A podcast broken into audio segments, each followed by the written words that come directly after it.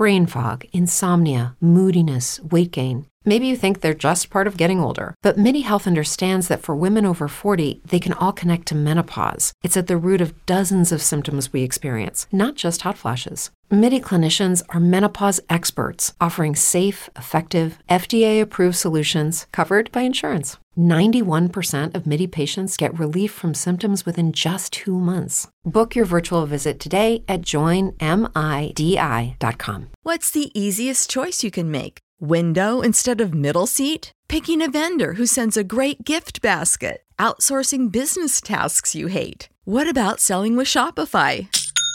Whether you're selling a little or a lot, Shopify helps you do your thing, however you cha-ching. Shopify is the global commerce platform that helps you sell at every stage of your business. From the launch your online shop stage to the first real life store stage, all the way to the did we just hit a million orders stage. Shopify's there to help you grow. Whether you're selling scented soap or offering outdoor outfits, Shopify helps you sell. Wherever and whatever you're selling, Shopify's got you covered. Sign up for a $1 per month trial period at shopify.com slash try. Go to shopify.com slash try now to grow your business, no matter what stage you're in. Shopify.com slash try. But who had the better career? The guy with the better bat. Remember that, young kids listening at home. you want to grow up to be a scout and you want to evaluate prospects, bet on the bat ceiling.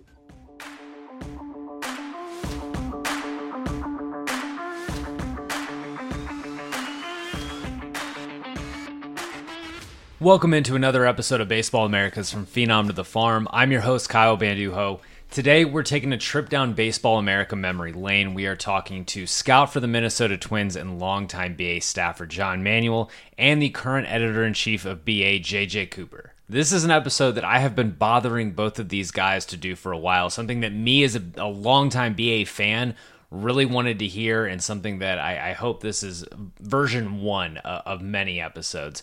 Uh, we're talking about their careers, how they got into covering amateur baseball, and for John, scouting uh, amateur professional baseball, and and looking back on life at BA in the '90s and the 2000s. We're talking a lot in this one. It's kind of like uh, kind of like a Stefon sketch. This one has everything. It's got Vladimir Guerrero versus Andruw Jones as as prospects, some history of baseball America the Mike Trout, Bryce Harper, Matt Moore debate, the 2005 draft, Nick Blackburn, Mark Prior stories, Kerry Wood stories, more. If, if you guys enjoy this, please let us know at the Baseball America Twitter account or my Twitter account at Kyle Banduho. Like, pester us, holler at us so we can make John and JJ do this again. Just a, wealth of knowledge in this episode, their experience covering, you know, covering prospects, covering the draft, covering college. A lot of fun nuggets in here. Hope everyone enjoys this. I, I think that this would this will be a treat for any Baseball America fan.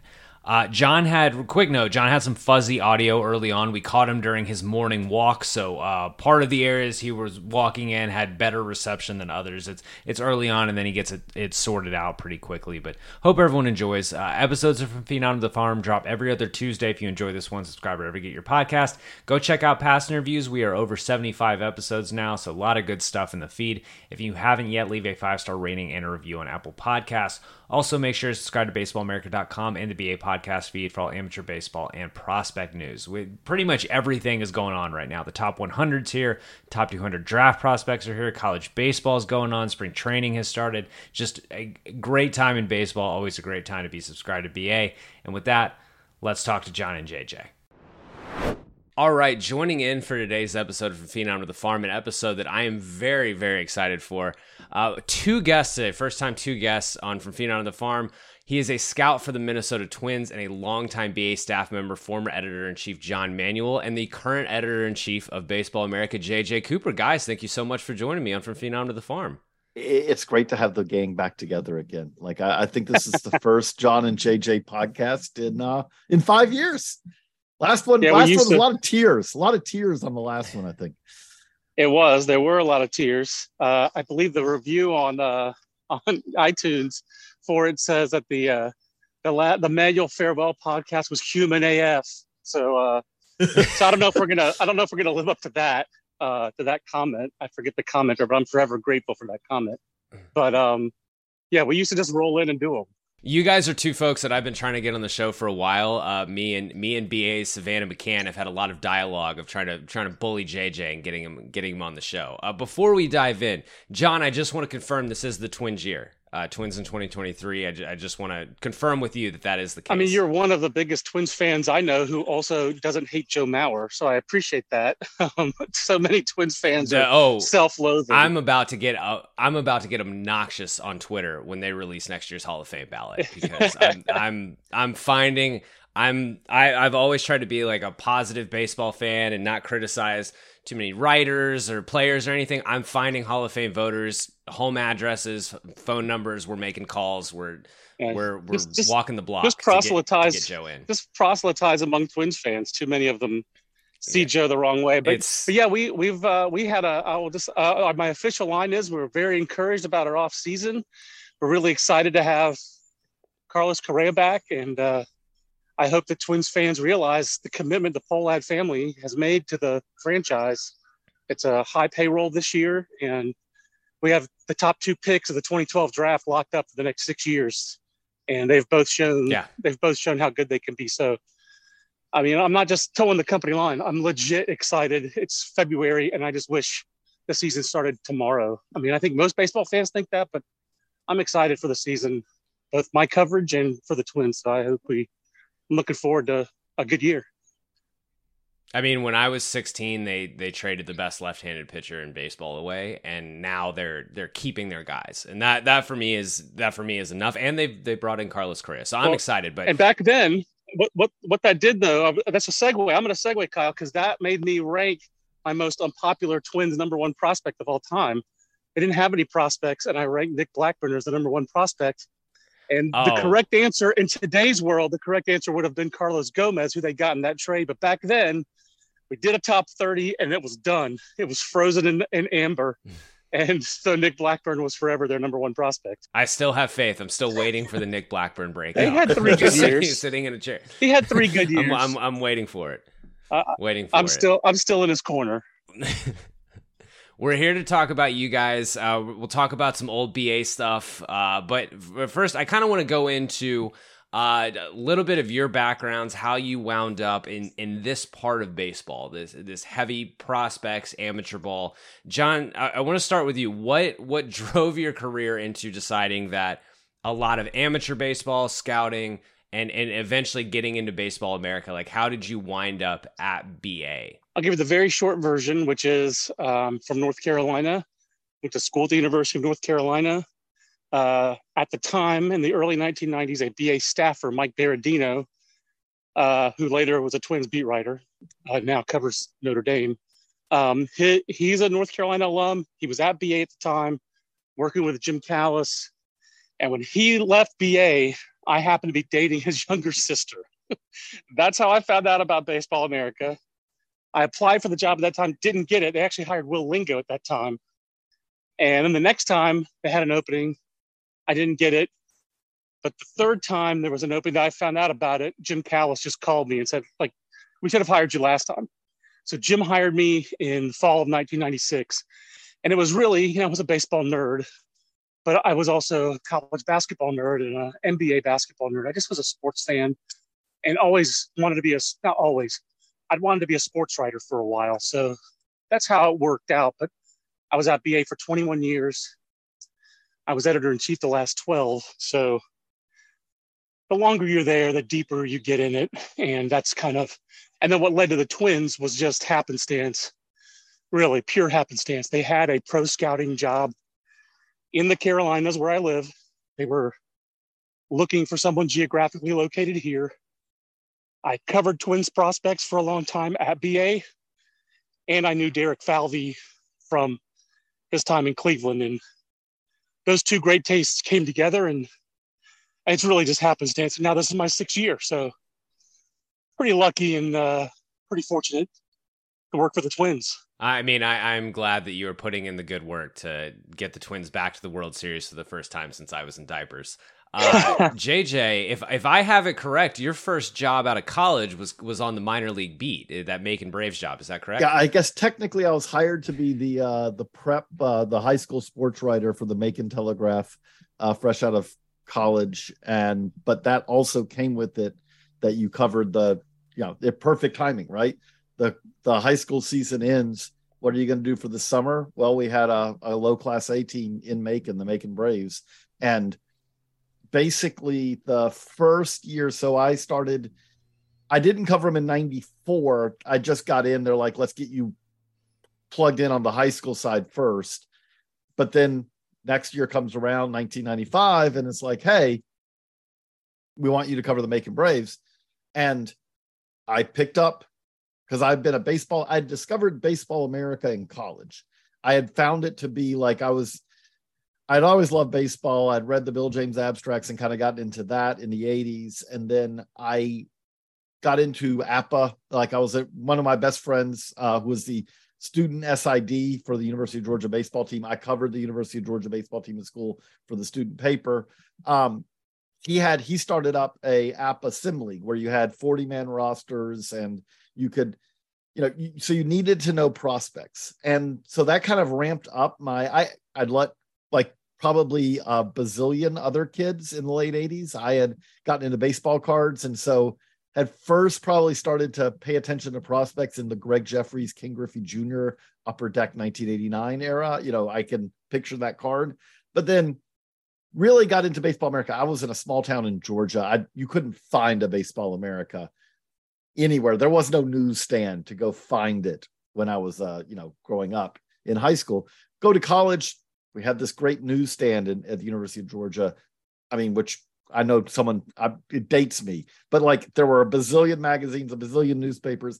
I could read the Sunday Boston Globe if I wanted games, but it was in Baseball America. Got into Baseball America that way.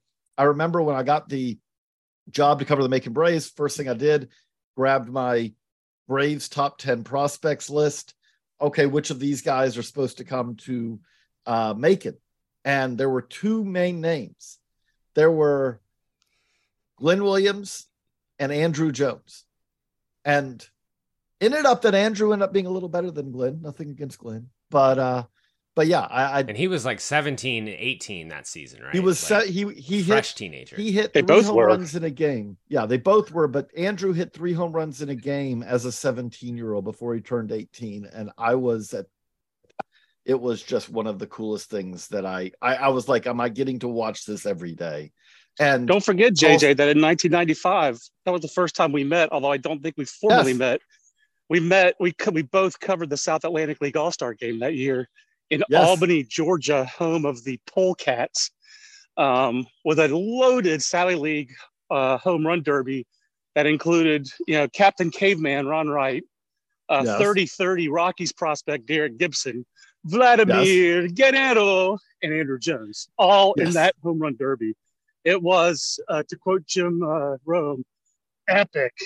So and it was a, and that was, was a pretty great Sally League All Star game that we met. Also epic, although the, neither of us have any memory that we met. We just both know that we were there that day. Like it's not I like was oh, kicked out of the main press box. I got there yes. late because I drove eight hours. The main press box was full so I do think I remember JJ being one of the people who said, "Sorry, man, there's no seats in here." Like everybody was nice about it. I'm pretty sure they had a. Did they have a case of Budweiser up there? Like I, that I don't remember, but it would not shock me. They they needed it because in to get a Budweiser. There, was, there, there was no roof in Albany. Like if you're in Albany, Georgia, they they built a stadium, but they ran out of money to build a roof. So I, I tell you, for anyone who's never been to Albany, Georgia, the idea of sitting at 7, 6 7 p.m. on any night in July, June, July, or August in Albany, Georgia, with no respite from the sun is a terrible idea. And that was what the Albany Polecats. Unless Vladimir Guerrero is in the game. But at the time, we didn't know just how special Vladimir Guerrero was. was the beginning, like so that that was '95, like '96 when I started at BA, fall of '96. So the, the thing that did stand out. So that's our first year, I think, for both of us getting to cover minor league baseball at, at that level. And to have basically the Vladimir Guerrero senior Andruw Jones show all year, I, I was really fortunate. that was Albany and Macon. And so they played all the time. And I, I, got it wrong. I mean, I, I felt really comfortable at that point in saying that Andruw Jones was the better of the two. But that did absolutely give me the bug where on my end, I was like that. I want to, I want to cover baseball. Like I, I, my dreams had always been at that point to cover like a baseball and a MLB baseball beat or an NFL football beat for a newspaper. And I, I, think the seed was kind of planted that year that maybe I wanted to go in a different direction, even if I couldn't fully verbalize it at the time. I'm, I'm going to throw in as a scout, I have to throw this in. There's a lesson in that bat ceiling. yes. Vladimir Guerrero had a better bat than Andruw Jones. Andruw Jones was better at literally everything else. I don't think Vlad ever hit 50 home runs like Jones did. He might have had a better arm, but it was more erratic. And Andruw Jones, clearly the better defender, and early career, the better runner. But who had the better career? The guy with the better bat. Remember that, mm-hmm. young kids listening at home. if you want to grow up to be a scout, and you want to evaluate prospects, bet on the bat ceiling. That's just a, a lesson that those two elite prospects hammer home. He also had the longevity too. He played into his 30s, and Andruw was cooked at yes. at 30. Andruw, which is which followed, is now hampering the Hall of Fame case. It is, and Andruw followed the. I mean, I, am not going to hammer Andruw Jones. He just fell off after he was 30 years old, and uh, happens to the best of us. Um, but um, you know, if just a gentle slope, I think he'd be in. But not to get on a tangent, it's gonna be. I think it's gonna be difficult for him to get in the Hall of Fame with a 254 batting average, and that's not or 337 on base. I mean, that's difficult. If I were a voter, I'm not sure I could vote for him. It would be very challenging to vote for a guy with a 337 on base percentage it'd be very challenging. We need to have another pod yeah. that's that's Hall of Fame pod because I am big Hall guy. I am let's celebrate the stars. Let a lot of people in. We've already let. I mean, well, we've already let Harold Baines and Jack Morrison. So like, let's let's celebrate people the, we liked. Watching. But the writers didn't. Neither of those guys were writers' choices. So I'm not going to lowest common denominator the as my rebuttal the Hall of Fame. I don't think that he would make the Hall of Fame worse necessarily he doesn't make it better. He's not Ron Santo to me. He's not like an injustice. If he makes it in, I'm okay.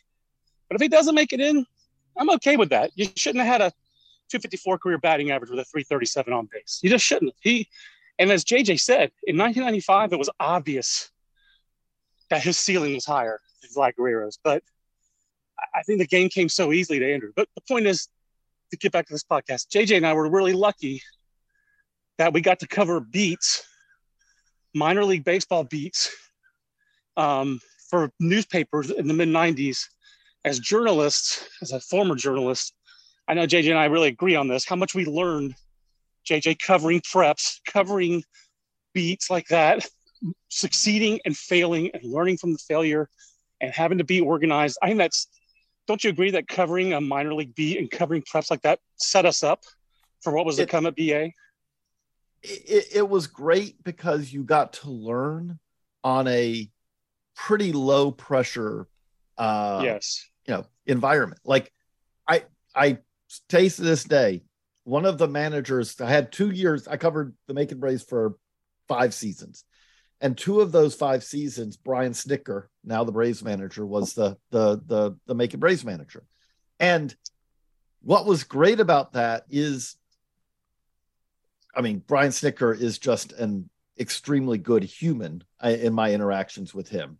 But you learn from that kind of the day-to-day routine in a very I mean, I was the only beat writer covering the Macon Braves, right? Like it wasn't something where I was worried about getting beat on things. The Macon Evening same, Sun wasn't trying to scoop you. Right. So but at the same time, you also learn kind of like I learned baseball in conversations after games with Brian Snitker, with Nellie Norman, with the managers of those teams, because I was there every night. Like it wasn't something when I say that again, this is where this has changed now because journalism has changed. But I if if Macon played 70 home games over the course of a season, I was probably at 60 of them.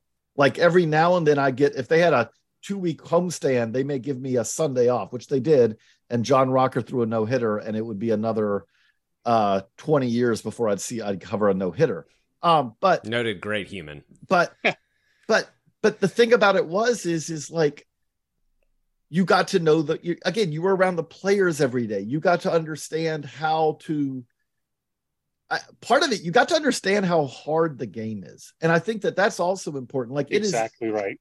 it is part of it is is realizing getting to know people the players and realizing there was almost no one there who wasn't the most accomplished player from wherever they came right? The player who was terry vasky who on that first year was the epitome of the veteran who did everything but wasn't like by low class A standards great at any of them, right? But that guy was a great player where he came from. The thing about it is, is that very few players, again, it is in some ways a meritocracy, not all, but in some. And in some ways, being a meritocracy, you would see, oh, this is the level at which this player has now reached his ceiling and he can't bust through this to get to the next level. And you would have players at the end of the year where you would be, you know, wishing them well in their off season and knowing I'll probably never that I'll probably never see that player again. And that player probably won't be in a professional uniform next year. And that doesn't Sad. mean, but getting that understanding that that doesn't mean he's not great at what he does in comparison to so many other baseball players that's a lesson I need to keep on reminding myself of over and over and over again, JJ. It's just too easy to forget um, how hard the game is. So the respect for the game, I think I think we respected the process, uh, or we learned respect for the process from a journalistic standpoint, but also respect for the game by being around it so much. So we were both fortunate in that background. So speaking of something that's difficult, I was I was I was trying to figure out how to structure this, and I wanted to stop with start with kind of what I think is the heartbeat of BA, the top 100, the top tens what BA has been kind of known for. When you guys get to BA late 90s, early 2000s, especially compared to now, lack of data, lack of video, uh, just harder to see guys, harder to, you know, how at, at in those early you know in those years how are you putting together this comprehensive top 100 and top 10 and having these debates because you can't see you know 19 year old who played all year in the cal league throwing on youtube um, JJ you know, needs to so answer this what, question. What went into he, that? He, JJ did the definitive oral history of the top 100. So, JJ, you should you can answer this question for both of us. The thing that stood out is, and again, I give credit. I think we both do to Alan Simpson and and and and really, Alan is the founder of Baseball America, and his it was a crazy idea the idea that Tracy hey, Tracy Ringolsby is the crazy and, uncle, but Alan and Tracy Ringolsby father. is the uncle of Baseball America because he's the he, Owen it, Lars to to eh, to what's his name to Alan's Anakin Skywalker. no, he's the crazy but, uncle.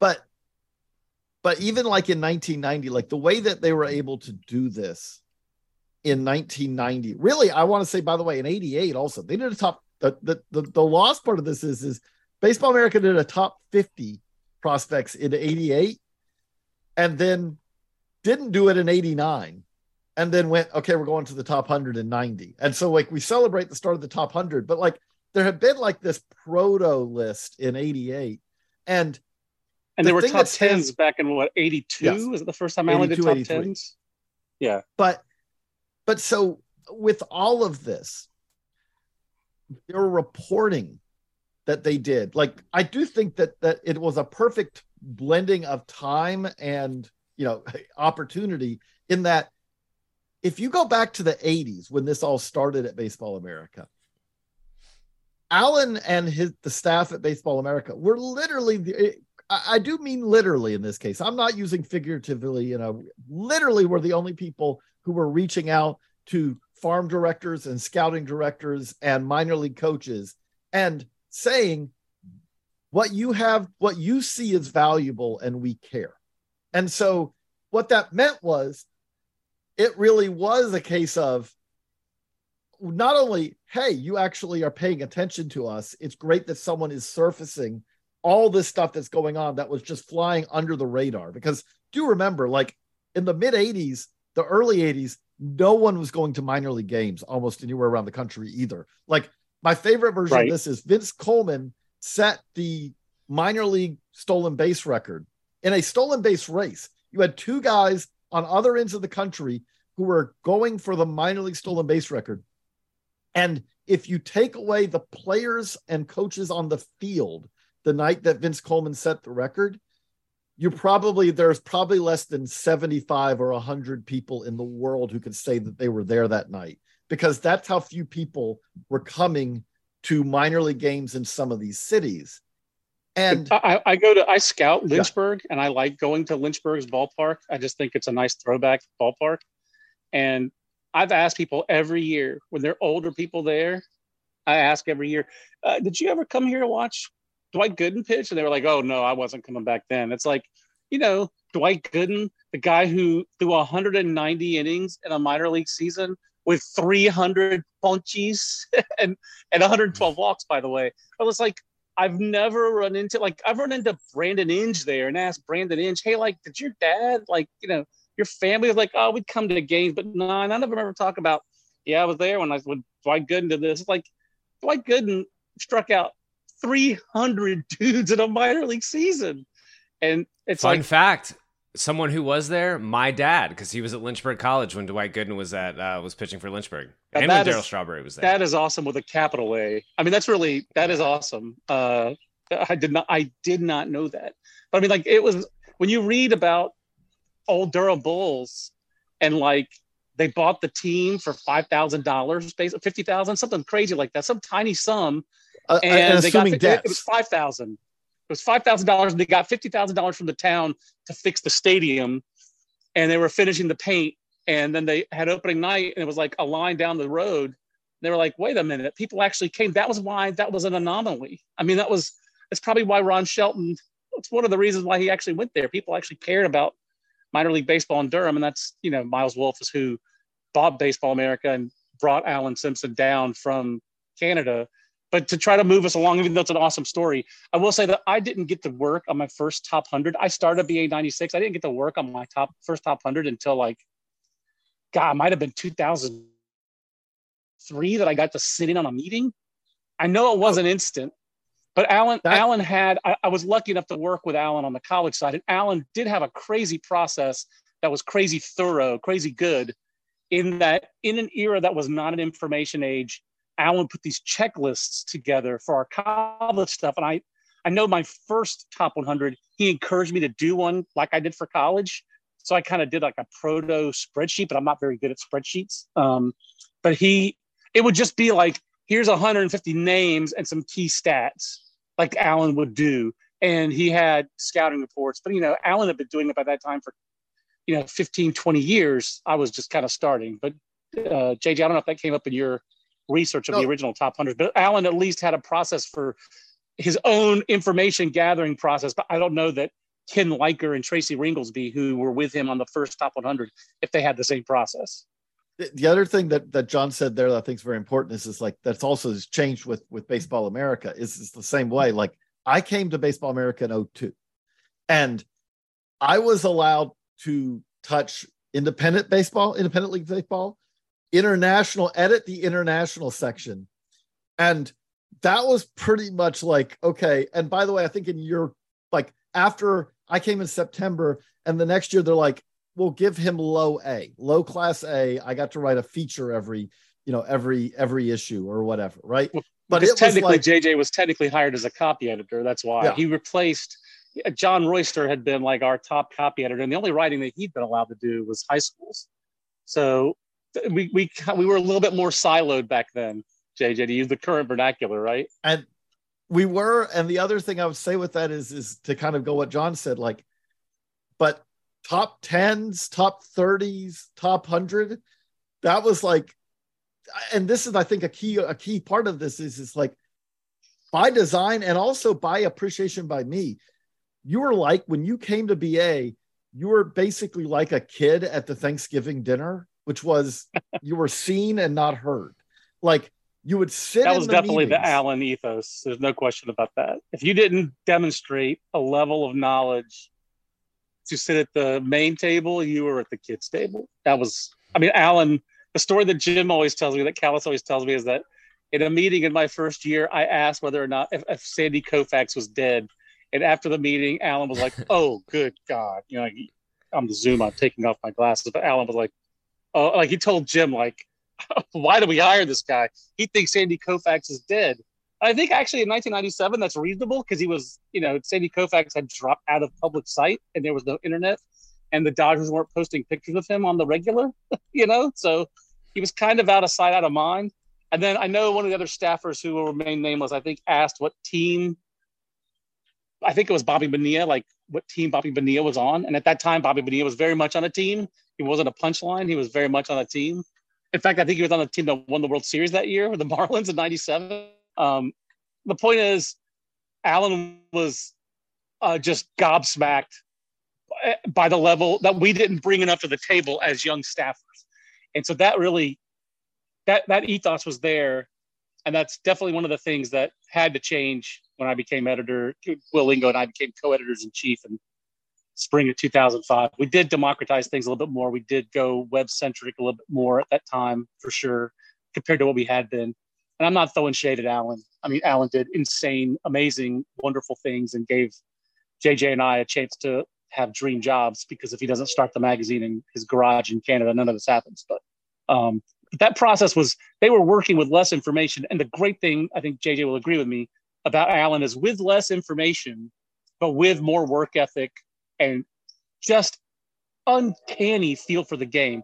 Alan was really stinking good at ranking stuff in the 80s with less information. So oh. much so that there's that great story about Sandy Alderson going to the o- Oakland A's top 10 and picking out prospects when he traded. I forget who they, I mean, going to the Mets top 10 and picking out prospects when the A's traded somebody. I, I forget Rickey exactly Henderson. who he traded. It was it was It was Rickey Henderson, Rickey- who to the to the Blue Jays or to the Yankees? It was to the Yankees. That's what it was. Yeah. He was with Oakland. They traded Rickey Henderson to the Yankees, and he basically went to the Baseball America top 10 and asked for five guys and got them, you know? So, I mean, that's, we're, we are, for, we are standing uh, on the shoulders of giants at BA. I, I, I, I did for 21 years.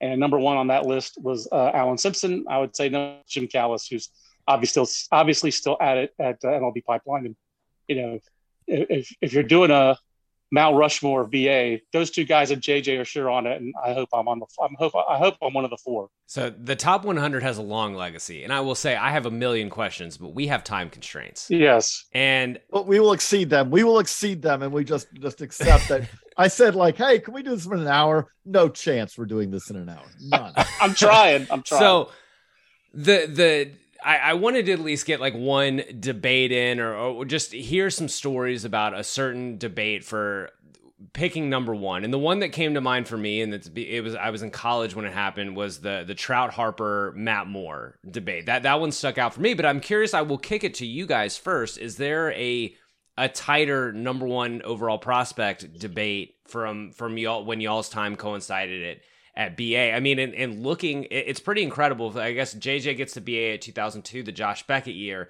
that every one of these players is a hit in some regard. I would say minus two.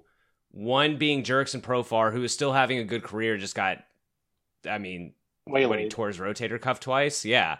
And then there's Delmon Young, who uh, Twins legend Delmon Young, who just it just didn't it just didn't happen. So I, I'm curious, are there was is the Trout Harper more just the most popular debate, or was that also the most hotly contested debate? What's the most hotly contested one, JJ, from when we worked together? I actually that one always does stick to me because that I think that's it. where I mean the the funny part about it is is and this is how the human brain works. In hindsight, I remember the agonizing over Trout versus Harper, and I don't remember the agonizing of where to line Matt Moore up in that list. And I it, it's funny, we just posted something at Baseball America this week that said that asked the question that said, Will there ever again be a number one pitching prospect. I mean, a number one prospect in baseball who's a pitcher, right? We haven't done it in 17 years. Daisuke Matsui is the last pitcher who ranked number one on the top 100. And to some extent, I do believe that the Matt Moore, Mike Trout, Bryce Harper debate is probably the one that that about killed that dead because uh, John, like the thing I remember about it is is like if you drew up a pitching prospect, Stephen Strasburg and Matt Moore in that era were kind of pretty much you could draw them up. I felt like. Well, Matt Moore, I think the the problem with Matt Moore, I don't even think we ever thought Matt Moore was at that level. Strasburg would have been the one, or David Price. Those college aces, that's what I think a lot of how BA has evolved and even how it is now. Like I came up at Baseball America writing about college and then the draft. Like my first article that I really liked was about the draft, about a former football player, Mount Olive College here in North Carolina, who became a eighth round pick. I think his name was Curtis Whitley. I mean, like, or writing about Ryan Drese, you know, like for the 97, like I got the right draft notebooks. Like those were bigger deals to me than sitting in the dugout with Mark DeRosa and interviewing him about having played quarterback at Penn. And in retrospect, it was a bigger deal to write about Mark DeRosa being a quarterback at Penn, but I was jacked about those draft articles. So my background is more college and draft. So when I was editor in chief, I feel like I was really focused on college and the draft still, even though I, those weren't my beats anymore. Just like JJ, really his biggest focus has always been prospects at BA. So I really feel like his focus now and BA now is really prospect heavy, even heavier than it was when I did it. And I think that's kind of reflecting both of our backgrounds. So Matt Moore didn't neatly fit into that. And either none of those guys did. They were draft guys. Like Harper had all the draft hype, but you know, Matt Moore was a high school pitcher. I think what put Matt Moore into that discussion was that playoff performance against the Rangers. And I remember my argument at the time was this guy is closer to his ceiling right now.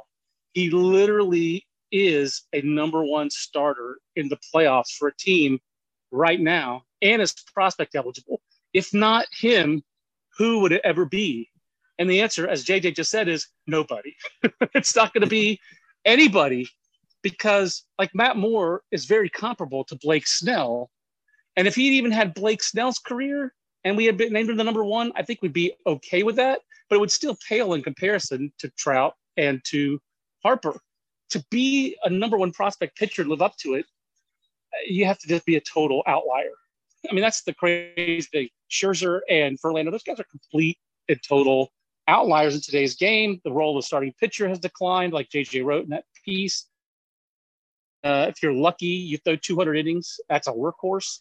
I mean, speaking for the Twins, we're pretty psyched about picking up Pablo Lopez with his 180 innings thrown last year. I mean, our number one, our, our innings leader last year was Joe Ryan with 147. So 180 innings would be, we'd be very excited, I think, about having a pitcher be healthy enough to log 180 innings for us. But um, that that was where it came with more. Harper, Trout. I think we all knew that those guys had higher ceilings. But my point at the time was that Matt Moore was doing it.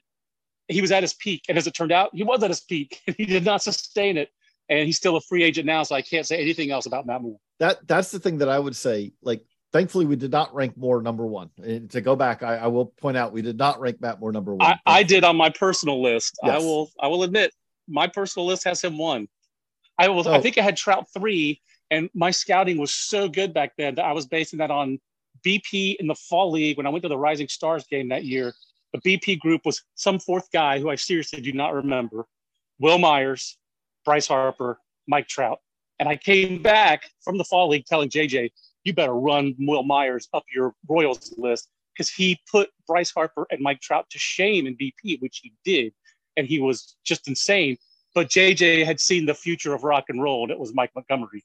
So that's who you rank number yeah. one. And, yes. and, Jim Callis yes. was, uh, you know, I really think that Bubba Starling got seven and a half million dollars. You probably should rank him number one. Mm. So, so, anyway, so we had a that was a big argument. That was actually a bigger argument than the, the number one top hundred. And I think Kyle, an important part for people to know is that some of the biggest arguments at BA are over who's 147 on the draft top 500. Honestly, number one on the top 100 is easier. Sometimes when we're arguing over like the top, the like we used to have, I will one great meeting tidbit in 2008 when Matt Blood, current farm director for the Orioles, was our draft writer. We had this knockdown, drag out argument over the top 500 and it lasted forever we did we adjourned that meeting at two or three in the morning eastern time and continued it the next morning because one of our writers at that time was on the west coast. But those guys were arguing tooth and nail about like 261 versus 2 like this guy at 300 what's the difference of those two guys? That's the beauty of ba lists. That's why they're so good. It's because it's not just number one who matters. Who number 58 is matters or who's number 300 on the BA 500. We, I think this is still true. I'm not in the Wii anymore, but I keep using it. But in my 21 years, we cared about all those rankings, JJ. And I think that's still the case now. You guys still care about all those, and that matters who's number 27 on a top 30. Every single ranking matters. And we always try to put as much care into it as we could and hoped that the readers figured that out. I guess I don't know how else you. I don't know how you make and, them figure that out, other than constantly trying to do your best list, player by player, ranking by ranking. And the thing that we want to do is, like you asked the question earlier, Kyle, like how it's changed, and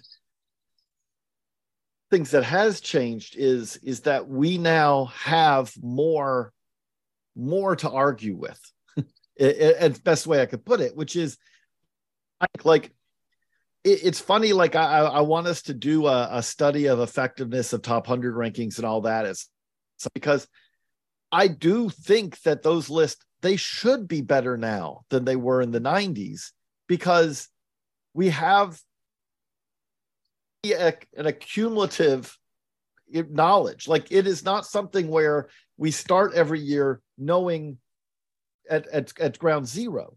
We start, we now know, like we go back to, if you look back at the early years, like we I said, there, there hasn't been a pitcher who ranked number one in the last 17 years. We've been done 34 top hundreds.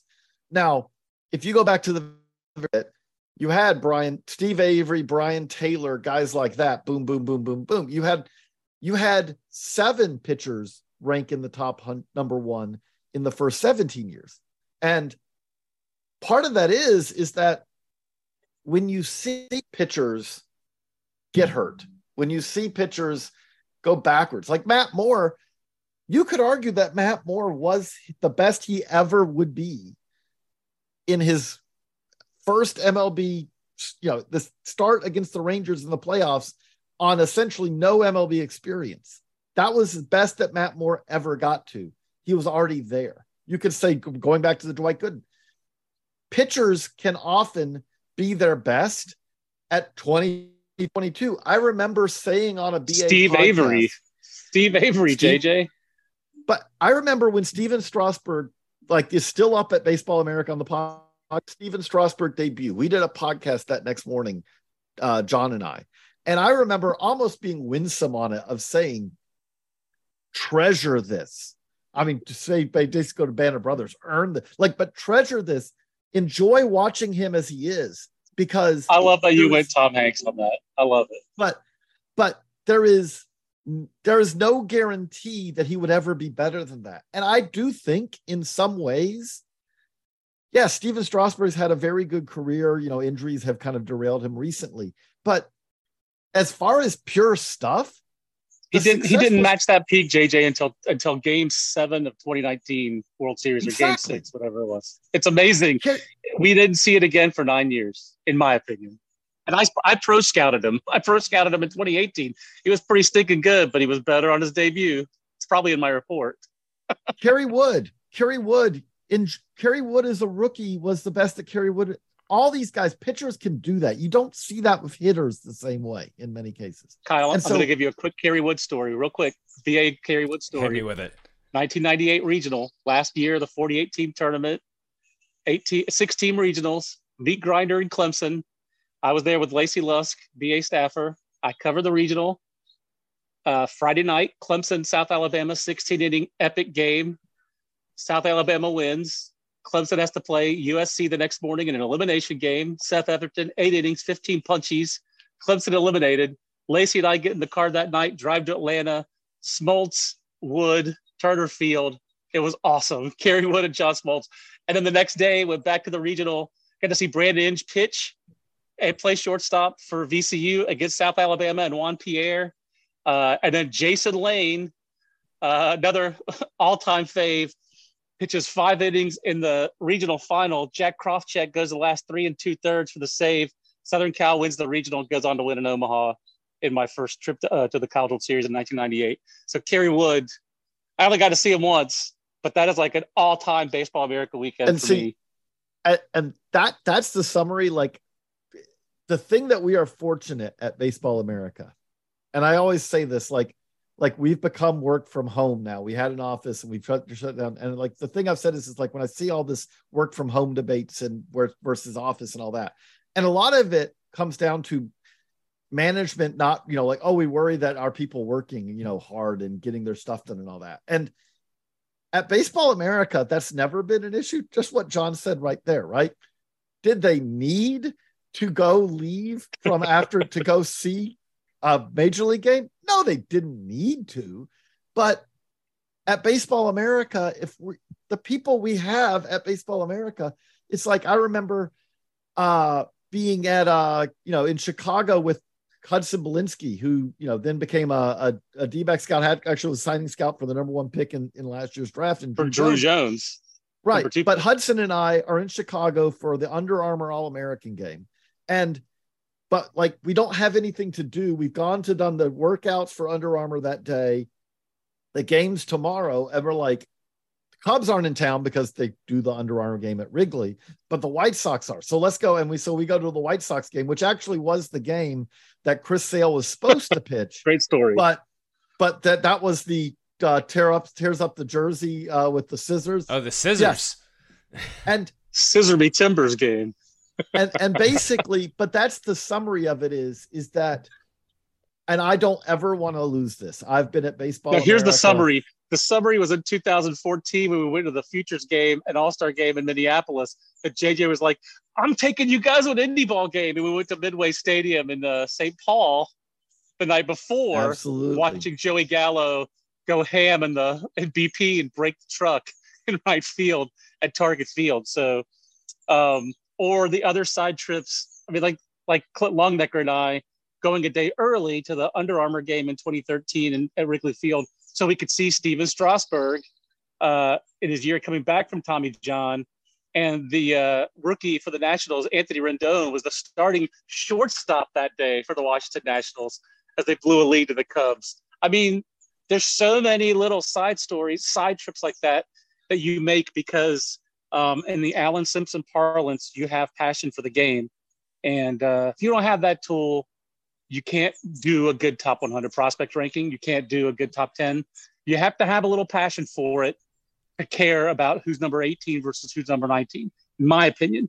Yeah. You actually led into a transition for me. I'm, I'm trying, man. I hosted a lot of you, podcasts. Well, you well, you so you talk about, and you and I have talked before. Like when I was prepping for the Phil Umber interview, uh, we talked about you. You walked me through some some 03 Rice stuff, and like covering those teams and covering. You mentioned the mm. Stanford team of that year that you like to cut. Yeah, that you like to cover. When you guys are having these debates in office, like some of these, you know, some of these players are West Coast players. Some of the, and like you have more personal. You guys would have more personal experiences with some of these players. Like I saw, you know, I saw Jason Lane pitch in a regional, and like when how is it do you have to put bias at the door when evaluating a player if like i saw him on his best day or i you know i saw him do this i saw him do this i haven't seen this guy you're telling me this other guy is better but i i saw this guy pitch his team to you know to a super regional or something like that like how when those debates come to a head when you're facing off against you know you haven't seen guy a but you've seen guy b how like does does can that get testy? Kyle, you you raise a great point. We've had a lot of bias training with the Twins. I was just talking about this with uh, former BA staffer Alan Matthews, who's a cross checker with the Dodgers, and we had lunch recently about bias. We talked about this over text and at lunch. We wish that we'd had that bias trading before that because so many of my quote unquote best or read worst calls at BA were because of bias. Uh, Justin Verlander, not on the top 100 in 2005. Now, I don't remember. I think part of that is that he had just signed. I wish I could say that he signed so late that we did the top 100 before he was officially signed, but I don't think that's the case. I think actually the case is I covered college national team in 2003 when he got into a fight in the dugout with Dustin Pedroia, which I didn't know until 2011. But when everyone on that team, not everyone, most of the people on that team did not like him and thought he was a five cent head. I had a Jethro Bodine comp on him, which is a Beverly Hillbillies reference for those who don't know. That's the guy who called it the cement pond for the swimming pool. So that's what people thought of this gangly hard thrower from Goochland, Virginia. And I thought he was a reliever, and I convinced people not to put him on the top 100. I argued strenuously against him on the top 100, which is, in retrospect, a mistake. I think we could say that. my bias, my bias clearly led me to advocate for Daisuke Matsuzaka, who I saw pitch twice in the Olympics in 2000, including the first game of the 2000 Sydney Olympics, where it was Daisuke versus Ben Sheets. One of my all-time favorite stories where Daisuke threw 139 pitches. I believe it was 11 in the third innings, and he was not icing his arm afterwards. And an American reporter asked him about like why wasn't he icing his arm in America? They always ice their arm. And Daisuke talks about a minute and a half in Japanese. And the translator took a second to take that in, leaned into the microphone and said, Daisuke says he does not believe in ice. And that was it. that was the answer. So I was biased pro Daisuke. He was 19 back then. I was biased anti Verlander, not as a person, just my sources uh, I had information asymmetry. And I would say, JJ, I think it's fair to say there have been some leaps in BA over the years. And I would say probably the first leap was just Alan Simpson, just doing the magazine and realizing how much there was to, to learn. I would say a second leap was when Jim Callis and Alan Schwarz worked the BA and brought their intelligence and their passion and their processes to bear on Alan and BA. I would say a third leap was just having a website and realizing what we could do with a website. I would say another huge leap in BA was uh, Clint Longenecker. Maybe I'm skipping one, but Clint, well, Josh Boyd, I'm skipping Josh Boyd. Josh in the late 2000s yeah. Made us go to another level with our prospect rankings. That went hand in hand with the prospect handbook starting, uh, which Jim launched. But Clint took us to another level. I'd say he brought us into the data age, maybe not the information age, but the data age. And also thinking about these things like biases, like information asymmetry, like you're ranking that guy high, but that's because you know more about that guy. You need to try to learn because you know so much about that guy. You need to really learn more about everybody else. And uh, so that information asymmetry led to, I think, Alan, honestly, Alan handled information asymmetry better than I did because uh, he had his own other biases, but they really seemed like they weren't necessarily judged by what he knew more about. It was judged by what he, you know, his feel for the game. He just had crazy feel. But it took me a while to uh, trust my own feel. But um, I don't know, JJ, if you want to use that as a jumping off point, but I think biases have led us uh, in a lot. Nick Blackburn, I saw him throw 40 some. I thought saw some of his, uh, I saw some of those scoreless innings in Durham. Jason Pridie, I saw Jason Pridie so good for for Durham before the uh, Twins got him in that trade. And the Twins told me, "Hey, I think we actually do think Pridie is just as good as Denard Span." He wasn't. Denard Span was better. Denard Span would have been a correct answer on that Nick Blackburn top top thirty. He was number twenty that year. But uh, retrospectively, and I'll talk if I, I, will really break down if I talk too much. But the late great Mike Radcliff told me I was in retrospect, he said, I was being used to fire up Denard Span that year. But he said, realistically, you still should have had him behind Pridie because they liked Pridie better. But uh, if I talk too much about Mike, I will get emotional. So I'll mute now and let JJ finish that point. So the thing I would say with that is, is like, this is also a key part of the Baseball America process. Like, there's two other parts of this I think that are important for all these rankings that we do, which are one, it is a very collaborative effort. And so when John says like I this, I that, it is true. But at the same time, what is great about it, having just finished another top hundred, the top hundred that is there is not what I think the top hundred should line up. There are things where right. I disagree with it. The top hundred is not what Kyle Glaser or Geoff Pontes or Josh Norris or Ben Badler or Matt Eddy, or it's not of any of us. It's not our top hundred.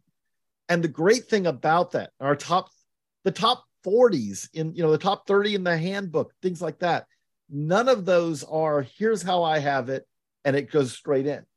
We have to talk through and basically justify our rankings, right? And the thing that's great about that, and the other part of it is though, is, so like we just finished the top 100. We all put together our top hundreds, and that gives us this very rough. Here's a top 175 or whatever. Yeah, I don't remember then, when we started doing it that way, but that Jim Callis definitely used to make us do that, JJ. Whereas before, like JJ's right. right, it's more collaborative. It became more collaborative over time. I would say in the early 2000s, late 90s, it was more like an NBA team. Here's your big three, and you know, 40% of the time Alan has the ball, 30% of the time Jim has the ball, and 30% of the time whoever else is in the meeting has the ball. But when it's crunch time. Alan gets the ball. that's kind of how things ran back then. I think that's I think it did become more collaborative. And we used to send send your top 150 to Jim, and Jim would put them all on a spreadsheet. But even then, it was a little animal farmish. Sometimes Jim would some some people some some animals are better than other animals. You know, it got it got it, it got there. There were some uh, there were some weights in the algorithm there. So and but the other thing we do now is, is so we get to that rough list together, right? And then we go out and talk to people we know in the industry to basically tell us where we're wrong. I don't we don't need to hear, hey, you're really right on that. It's nice to hear, but right doesn't help you that much. Where you're wrong really helps you because we're not trying to say this the baseball america top 100 the baseball america top 30s are not trying to say this is it is our opinion our insights are part of that. But more than anything, we're trying to, as best we can, reflect what the industry knows about these players. And so there are times that we'll have guys in the hundred who I'm like, I do not believe in that player's trajectory. However, if enough people in the industry say you should have that player there, then you need to have them there. To give an example from this year's list that I think was useful. And John will stay muted for this part because he can't talk about current players. Because, but when we started our process, Jackson Holliday, the number one pick in last year's draft, was, was pretty high on our top 100. And we sent it out. And one of the most consistent pieces of feedback we got from not from Orioles officials, but from different people from different teams all around Major League Baseball was I'd run Holliday up higher. Holliday has a chance to be better than this guy, than this guy, than this guy. And so we ended up, we're like, okay, we're just kept moving Jackson Holliday up. We just kept moving him up. And so that's also, and that goes back to Alan Simpson. That has always been part of the process, which is, is that it's a collaborative process that tries to meld. We use data a lot more in our 100, in our rank, in our top 30s, in our draft 500 than we did 30 years ago. Why? Because the industry uses data a lot more than it did 30 years ago. So what That's exactly right. Do, what we're trying to do with all of this, we love scouts. We love scouting. It's the the bedrock of baseball America. But we also talk to analysts and we also talk to, you know, we we use statistical analysis and all that. Why? Because if you don't do that in 2023, in no way are you reflecting the industry because that's when we talk to people in the industry, that's a core part of how they do this process. In JJ just hit, JJ hit on the biggest thing, which is that the, the magazine's ranking process has had to evolve with the industry, and the industry's evolved.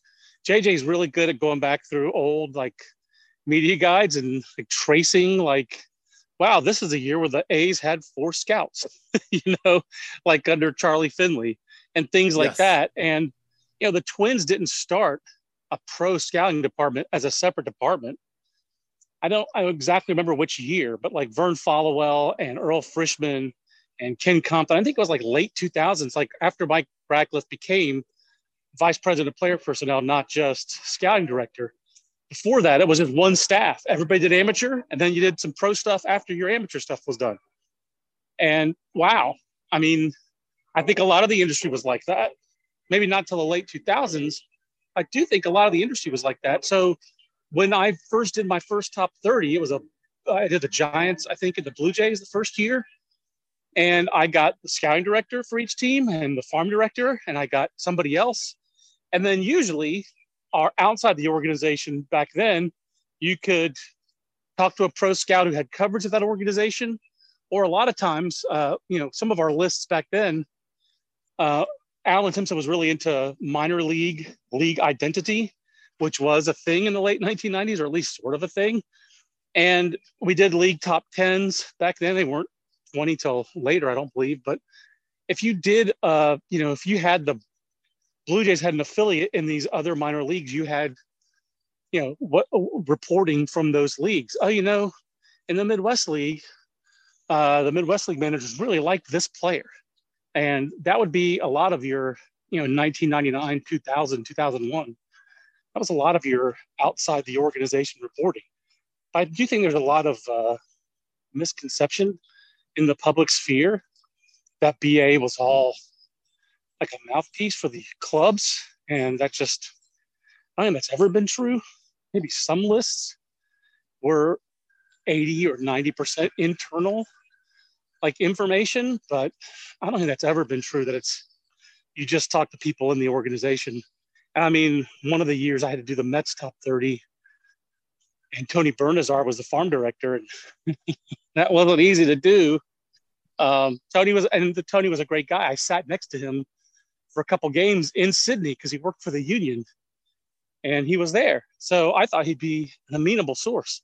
I even had him on my retro fantasy team. He, he, we talked about it in Sydney, so I thought he'd remember me, but he wouldn't talk to me. I wound up talking to 11 sources in the Mets and out of the Mets organization to do that top 30 because I didn't have one guy to go over all of it. Meanwhile, you know, you do another organization and, you know, doing the Astros one year, I had one source who he gave me two and a half hours on the phone because he was like, I want to make sure you get this accurate and do as good a job as you can. Mike Radcliff was like that. That's why he talked to a lot of media people because he thought it was important that there was correct information out there. And he, Bill Schmidt with the Rockies, another guy like this who they were like, look, I don't, I'm not going to tell you everything, but I want you, if you're going to write the story, I want it to be accurate. And I'm going to help you write it accurately from what I think is accurate. So um, I think there's a misconception out there that early BA lists or even 10 years ago BA lists that we were mouthpiece for teams. And I don't know, JJ, I just don't think any of our processes was ever like that in the 21 years I worked there even for our outside, even for some of our correspondents, they might have been a little bit less plugged in outside the organization, but that was our job as their editors was to bring that outside perspective, right? Yeah, and I think it was always again the, the industry process. You had to cross check, right? Yeah. Like there's there's value from talking to people inside an organization. That's something that we get to do that like again, I, I think of Baseball America as both for fans, but also for the industry, right? Like, if we're doing our job at our best, Baseball America should have value to people who work inside of baseball. And if we do our job well enough to be credible for them, then we'll also be valuable for fans, right? Like, if we're yes, if we're doing it at a level that's useless for the industry, to we can't dumb it down just to be to the level that fans understand. We want fans to move up to that. but We want to provide insight to where it's like this is as close as you can get to getting an insight from what it would be like to hear it from inside. Well, to do that right, you do get insights from talking to people inside an organization about their players that you can't get from people outside the organization. But at the same time, you also have an understanding that the information that they are giving you sometimes is going to understandably carry with it, you know, maybe maybe a rosiness, you know, or things like that. And that's where you cross check it with people outside of an organization. Everyone, like, this is human nature. Like, we've never ranked an organization 30th in our farm system talent rankings.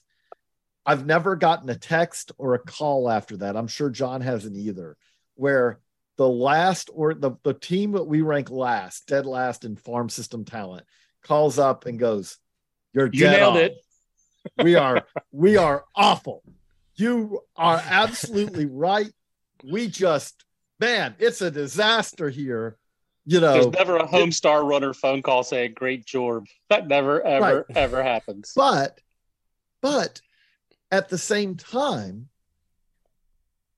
and I've again, I try to sometimes reach out in advance, and I'm like, look, if you want to yell at me, yell at me. That's fine, but understand we're doing this from a process where we're not just pulling it out of the air either. Like we, what I've also not had, and this would be important, is I haven't had someone when I'm just talking to people I know in other organizations if they said to me, "You've got those guys dead last," I, I think you're kind of way off base on that. That would be like, and again, I've I've listened to people like I will happily talk to people inside an organization. Give your pitch of where we're missing. Like, if there's information that we don't have, I want to know it, right? Like, but but the same time is is like often you do get the, the number one organizations like yeah you're right. We're, we're great. We, you know, because every organization is going to feel good about their players to a level because they have more information. But at the same time, part of that is, is that there's never, ever such a thing as a farm system that has no talent in it. So you could be 30th and you have future big leaguers in your organization and you can be 20th or you can be 10th and have some really good players in it we're again we're trying to do the best snapshot we can. I mean, that's that's the bias thing too of these organizations. Like these are our guys. We drafted these guys. We scouted. Like we know these guys. Like as is like a Dallas Cowboys fan. The Cowboys are notorious for like they love their guys. They extend their guys. They keep their guys around. Like it's kind of that thing. You, you just you you love what you know. Um, I'm going to slowly start kind of the rapid fire portion because we are we are on time. I I wanted and and I, I just want to I want to put this out there. I would like at some point to do a deep dive on the 05 draft. I'm always so fascinated by the 05 draft. But kind of start that out for, for for listeners. I feel like anyone who is still listening to this is very familiar with the 05 draft. But for listeners, Justin Upton goes 1-1 and in the first 12 picks it includes Alex Gordon, Ryan Zimmerman, Ryan Braun, Ricky Romero, Troy Tulowitzki, Mike Pelfrey, Cameron Maybin, Andrew McCutchen, Jay Bruce. Loaded draft. Did you guys have a guy in in that draft? Because you you know, I'm sure you guys have fallen in love with guys in drafts before. I mean, like I would take that guy one one or one two. Did you guys? Did you guys each have a guy in that draft? I, I'm going to let John take this because I didn't.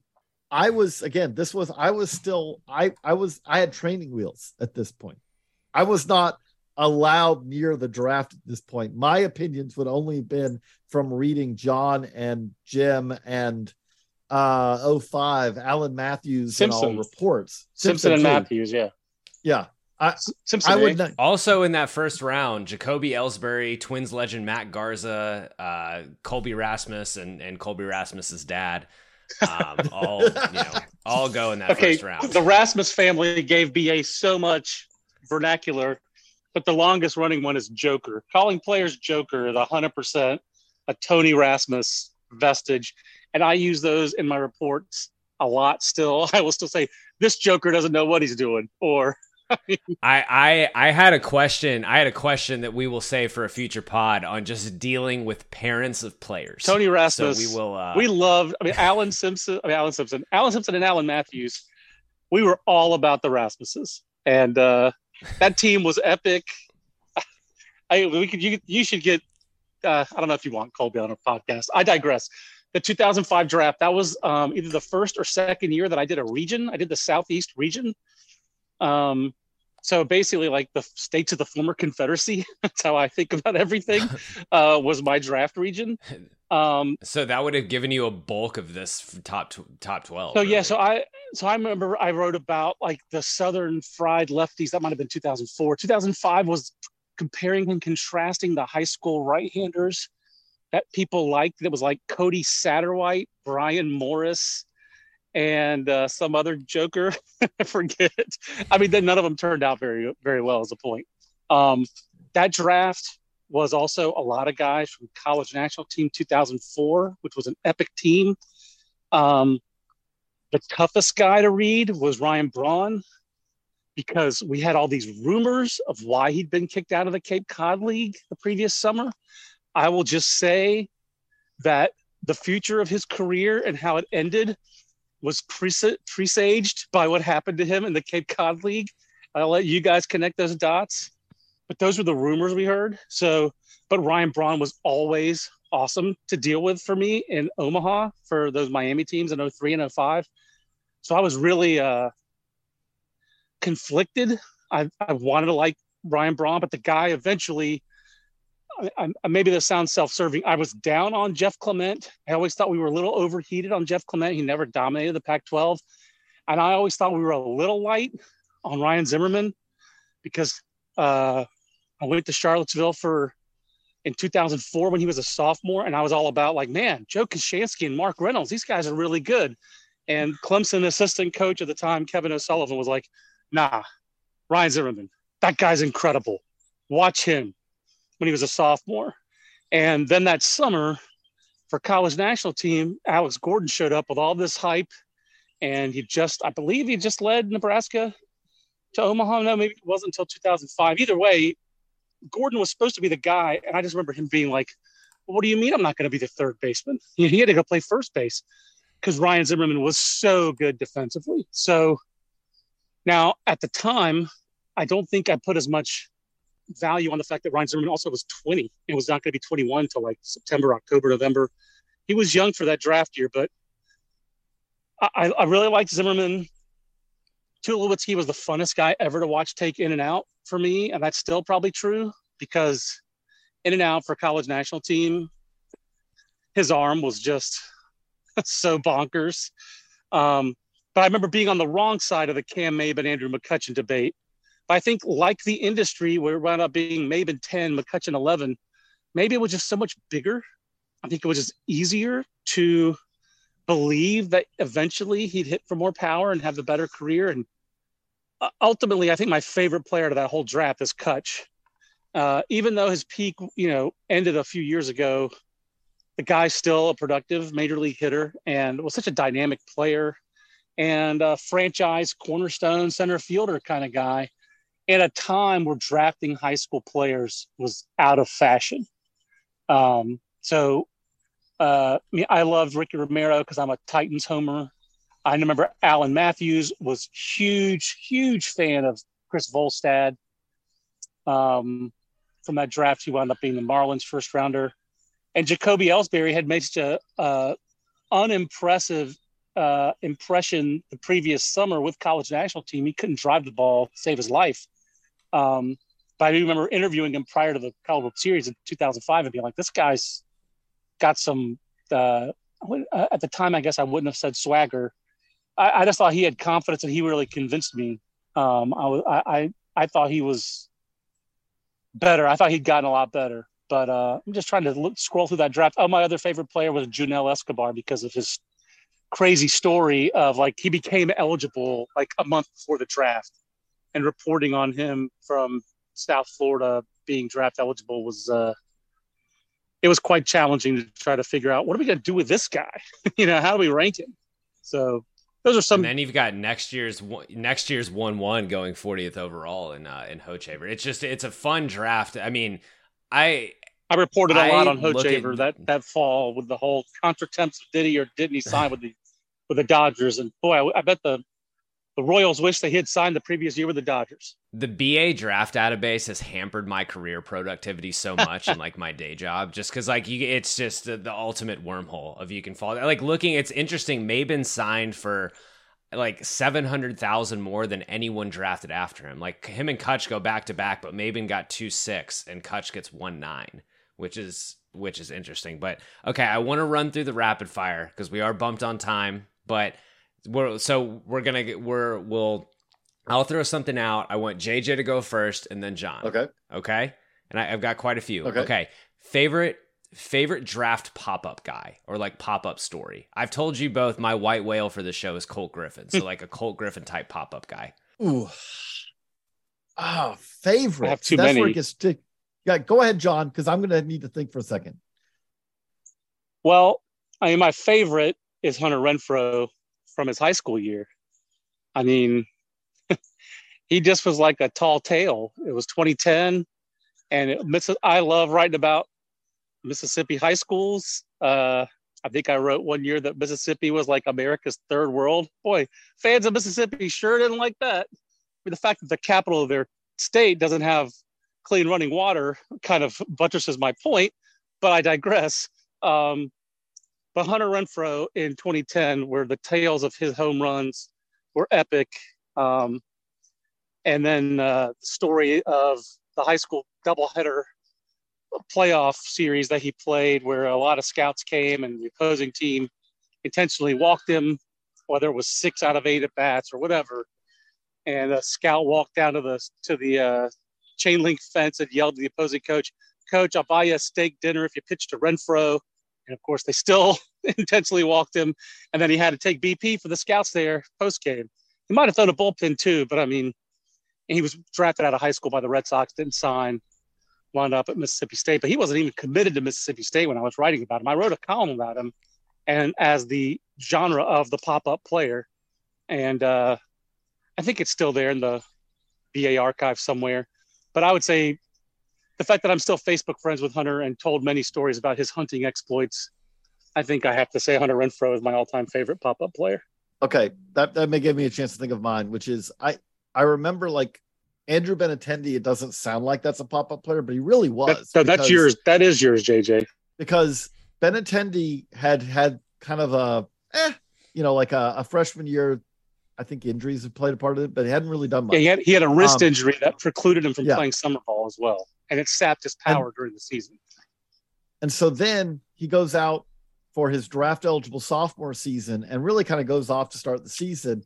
And I remember like really kind of being enamored by him watching, you know, again, this is back, this is when college games started to be available on video. You could watch the games. And I remember I was calling like a, a high level scout for a team. And I was like, am I wrong to think that Andrew Benintendi is like working his way into like the first round, maybe the mid first round? He's like, well, it's funny. You caught me like I'm literally driving right now to go see Ben Benintendi this weekend. I think you're right. And I'm like, okay, I felt good about it. It's like, yes. And and at that point, it was like, yes, he should be in our first round consideration. And he just kept moving up. You know, That was also the first year, JJ, that you were one of the primary draft writers for us. Like that you had primary state coverage. So it just tells you how good JJ is at all this stuff. That I mean, he'd been a BA for a while, but the draft is a big matzo ball to get to wrap around. And JJ jumped in, and the industry lagged on Andrew Benintendi, and JJ did not. So I'm just going to give JJ the props that he deserves because we could have been late on Andrew Benintendi at that year, where I had a first year draft writer in Hudson Belinsky, was like 21 years old. I just lost Clinton Longenecker. I'm using the I, but I mean, like, because, but like, Yeah. Aaron You Fitt were, you were left running the PA. draft. I was running the draft with two new jokers helping me. and I was fearful of that draft. And uh, you were on it with Andrew Benintendi. So thank you. I've got another one It's kind of draft related. Best amateur you have ever seen. Mark Prior for me. I went to I went to Southern California in 2001 and uh, did a weekend. It was an awesome weekend. I saw Prior against UCLA on Friday. I saw Noah Lowry and uh, Dan Haren pitch and hit in Haren's case for Pepperdine on Saturday against University of San Diego. No, Twitter legend Dan Haren. I think it was University of San Diego. Yeah, I think Rich Hill just started at USD. And then Sunday, I saw Kirk Saarloos, now the coach at TCU, uh, pitch for uh, Fullerton. It was a great weekend. Had some fantastic ribs. Had a rib joint on Crenshaw Boulevard in LA. Stayed the Days Inn near the LAX. It was bonkers. It was a very Baseball America weekend. Had a fantastic interview with Prior. But Mark Prior, I mean, I blame Hee-Seop Choi for Mark Prior's failures. for running into Mark Prior and ruining him.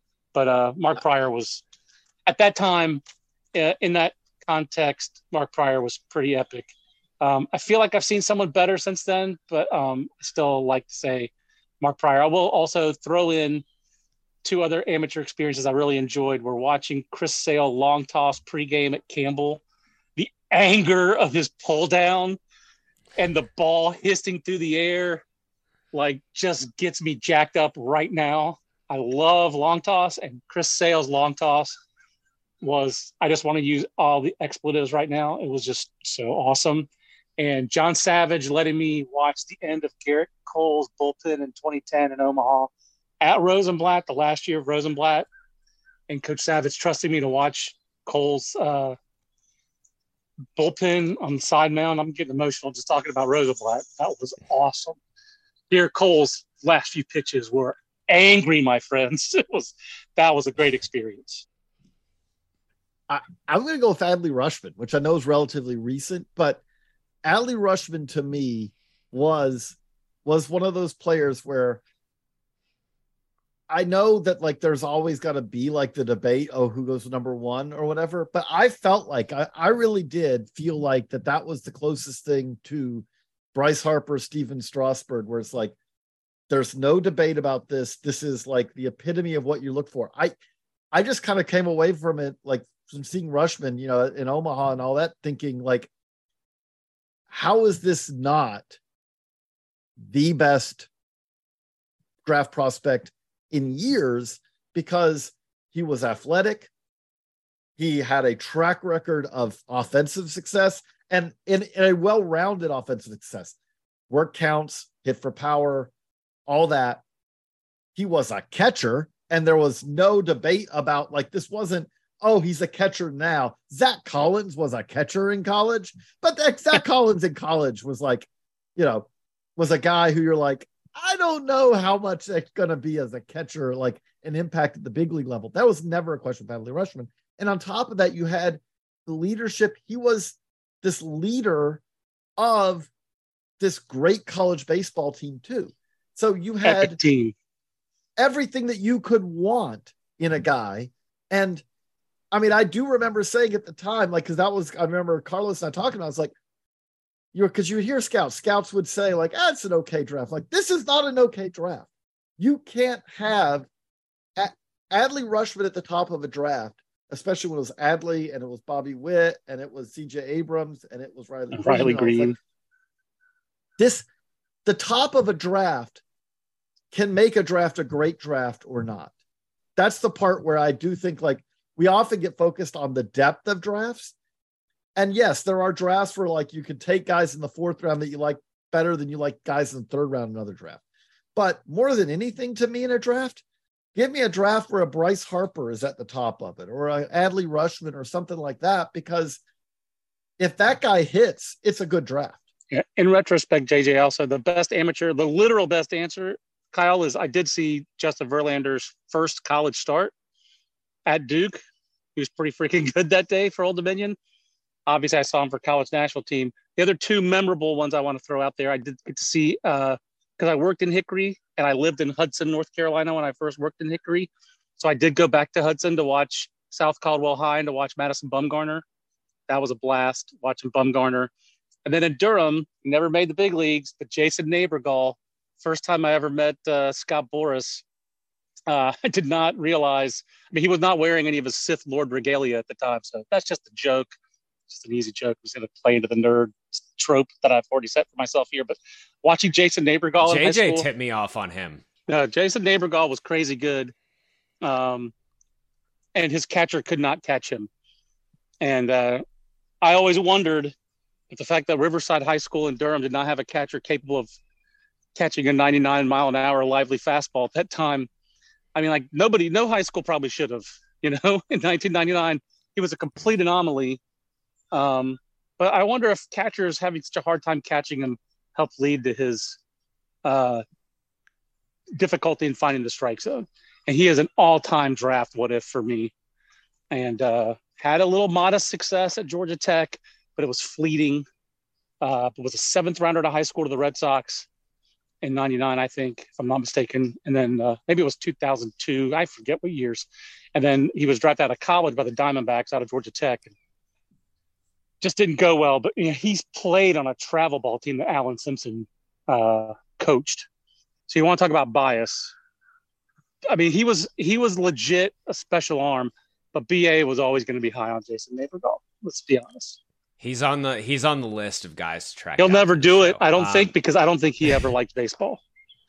I just think he had to do it because we'll he had a golden arm. Well, that's it's kind of my other white whale trying to trying to track that one down. Uh, okay, J- John, you might have already answered this, but player you were most wrong on. I mean, Justin Verlander from the top 100 is one of them. Yeah. But I mean, JJ, you probably remember my greatest misses more. I would say Eric Duncan is high on that list.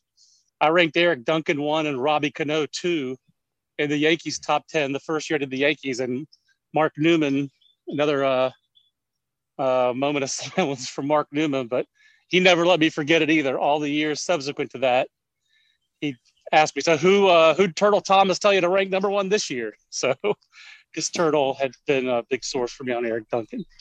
So that's one. And uh, as far as since being a scout with the Twins, I cannot comment. I, have had some big I mean, misses I, here too. There, there are two that come to mind. I think the John mentioned one of them, and it's not like Mike Montgomery didn't end up being a big leaguer. He, you know, won a World Series ring, all that, right?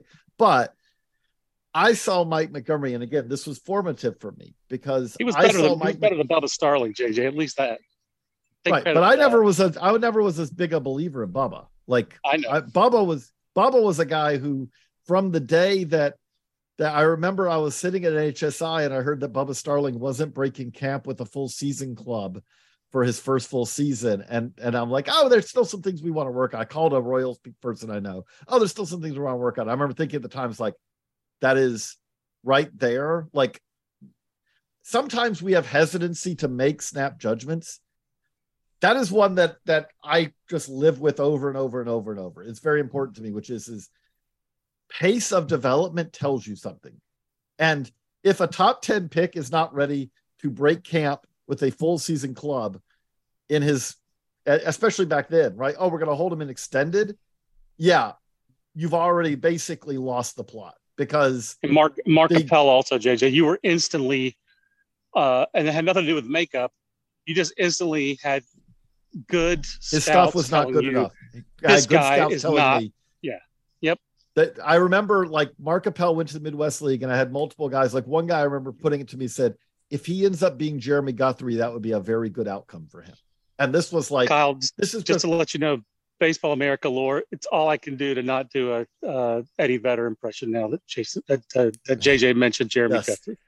Because, but uh, but the, so that would be is Jeremy Guthrie a big Pearl Jam guy? No, but I used to. It does not matter to John, but John, any Jeremy, any Jeremy got the uh, Jeremy line from from John. But that was Mar- Mark Appel is one of the the few guys that I had insight on as knowing someone who faced him early in the in the low minors, and I talked to that person, and they were like, "I can't believe that that guy went one one." He was like, he said he had the flattest fastball. And that's seen. see, this is where this leads into my second one, which is I would say Riley Pint. I remember we had a podcast before that draft. It was like, who would you take one one? And I said Riley Pint. And here's what you like. I was, I was all about velocity, like, and I think it was useful. Like, I started BA in 02, and I there's always been this bias about, especially among fans. Fans love the idea that this soft tossing pitcher in the minors is going to be great. They want it to be right because I mean I think it's almost like they because everyone can picture themselves more like the guy who doesn't have stuff but knows how to pitch and all that, right? Yeah, and I think I it's less just, the velocity is I think I think that my I think they like guys who dominate in the minor leagues and they are more interested in the in the what than the how. So and, that's how I would characterize it. And what I would say is, I always would like, do not come to me with the pitcher who knows how to pitch, but especially this is in the 2000s and the early 2010s. Don't come to me with the pitcher who's like, he's 88, but he really locates. And I'm like, nope, as a prospect, I'm not interested in those guys. They generally so Kyle JJ was not interested in in in, in uh, Nick Blackburn. That's what he's saying. That's a shame.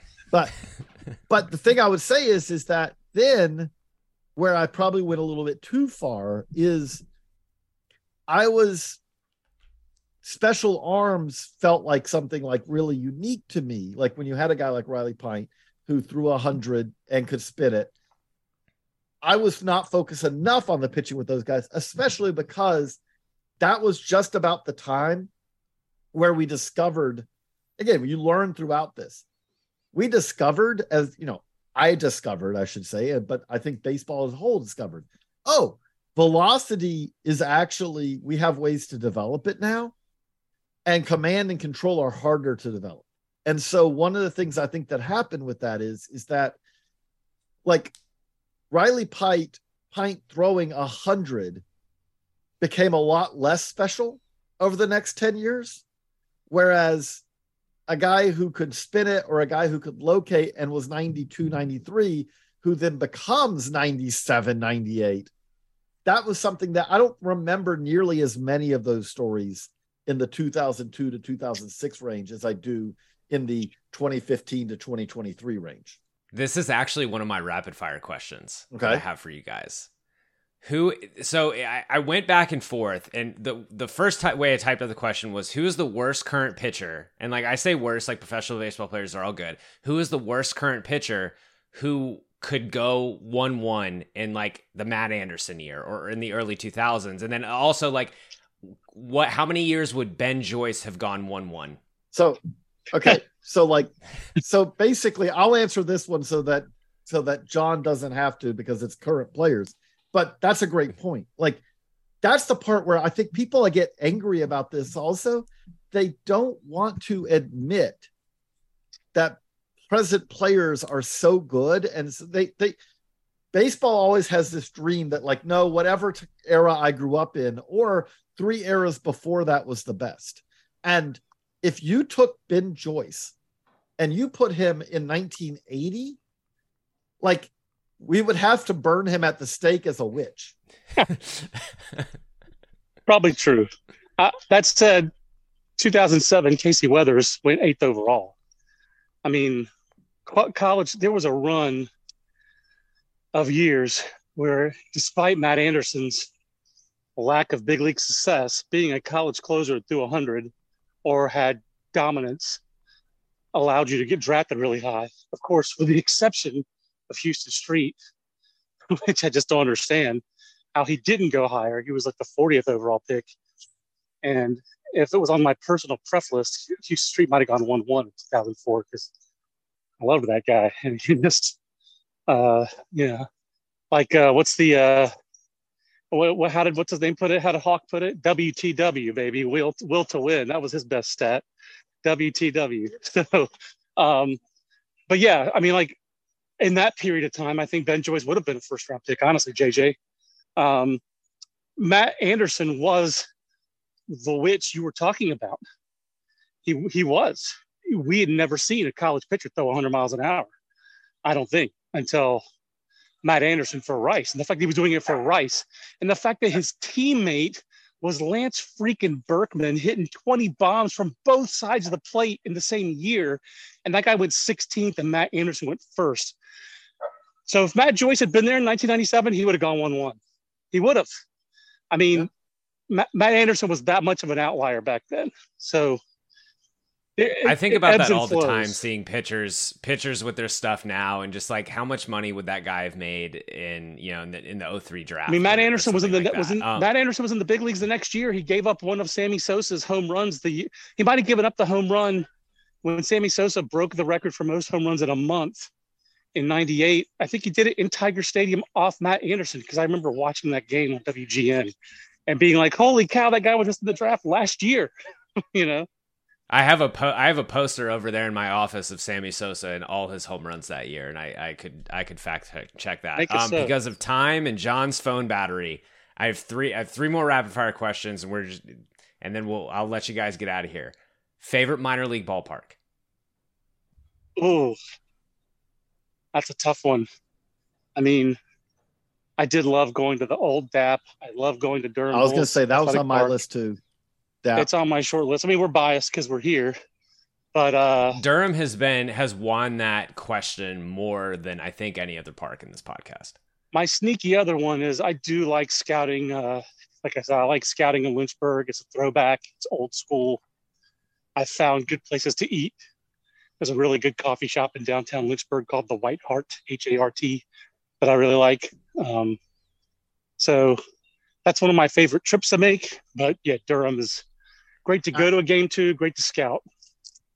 I would say Midway Stadium, which I did drag John and others to when we had the All Star game in Minnesota, because it, it's basically a dive bar. Uh, it's the only way I can explain it. Doesn't that, that's St. St. Paul, yep, right? Yeah, St. Paul. Paul. That was and that it, was built. It's a dive like, hey, we're going to build this park, and maybe the maybe the Washington Senators will move to St. Paul, and then they built the stadium in Bloomington, and moved the Twins there, and St. Paul was like, oh. so that was Midway but Stadium. It, it was a it it sham shambolost shambolot you know tastic or whatever you want to call it. it shambolic. terrible shambolic. There we go. It was terrible but it was terrible in a way that had character. And the thing that it was is that the performance they put around it basically was made it feel like yes this is a dump but it's our dump. Enjoy. I like that.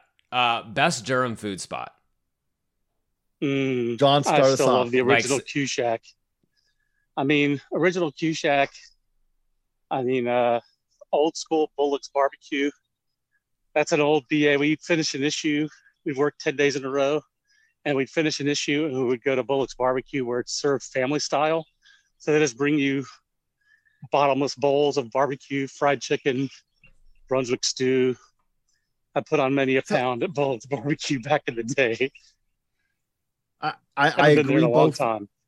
I agree with both of those. I'll also throw in Chubby's as a newer place, like just a barbecue, a, a, burrito joint. I do love a, I do love Mexican food, and like they have guacatillo by the uh, metric ton, and you can have as much and as see, you I, want. Which and see, I like Cosmic Cantina better as a Mexican place. So we di- we diverge on that. So the the thing I would say though, he just that John summed summed up there. That's also the difference between BA then and now is because we were a magazine in t- 2002. When I started BA, we basically worked till we got the magazine out, and then like if we got the magazine out at noon, we shut down until early next the next week.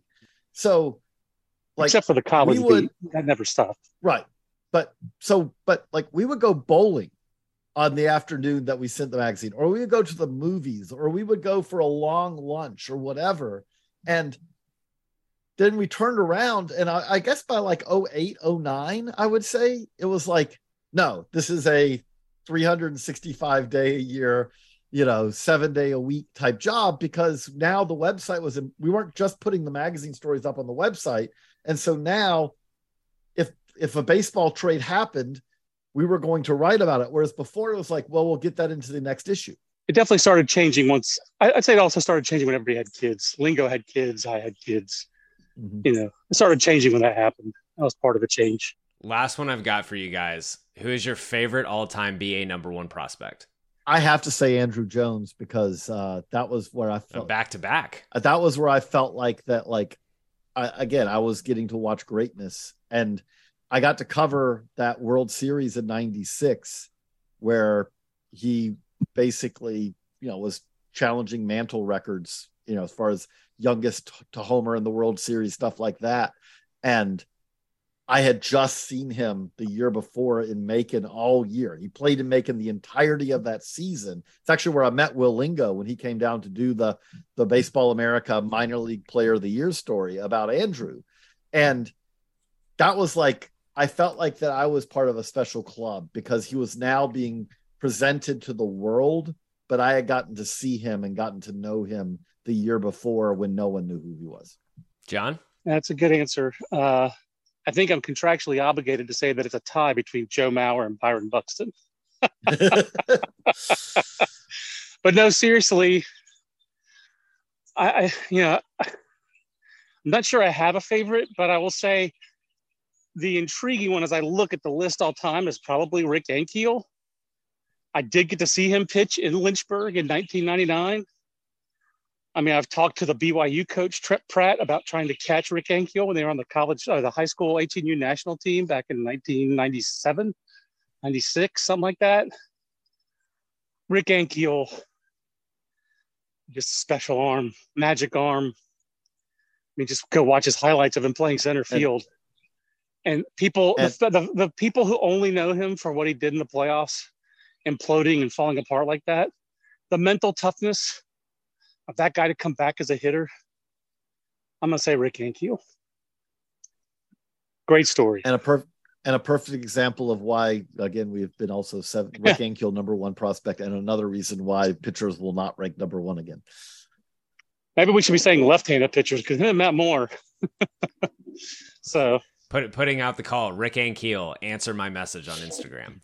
Um, guys, I normally end this podcast. I normally end this podcast saying that's all I've got for you. That is not all I've got for you. Uh, I am going to bully both of you into coming back and doing this again, and we can talk about some other topics. But uh, thank you both so much for joining from Phenom to the. Farm. I must say, good luck going to your regular job, Kyle. That's why this job is, you know, so working at Baseball America was so much fun for 21 years, and uh, the other reason was working with people like JJ. So.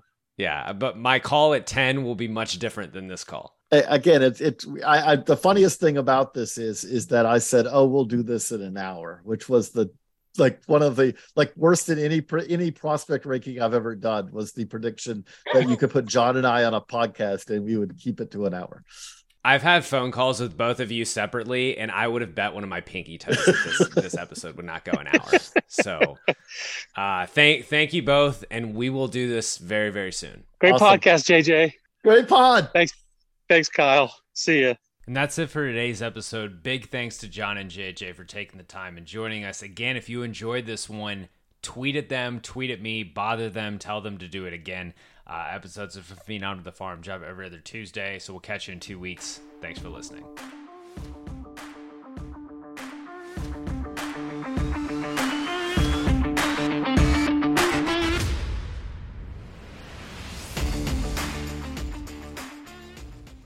Say goodbye to your credit card rewards. Greedy corporate mega stores, led by Walmart and Target, are pushing for a law in Congress to take away your hard earned cash back and travel points to line their pockets. The Durbin Marshall credit card bill would enact harmful credit card routing mandates that would end credit card rewards as we know it. If you love your credit card rewards, tell your lawmakers hands off my rewards. Tell them to oppose the Durbin Marshall credit card bill.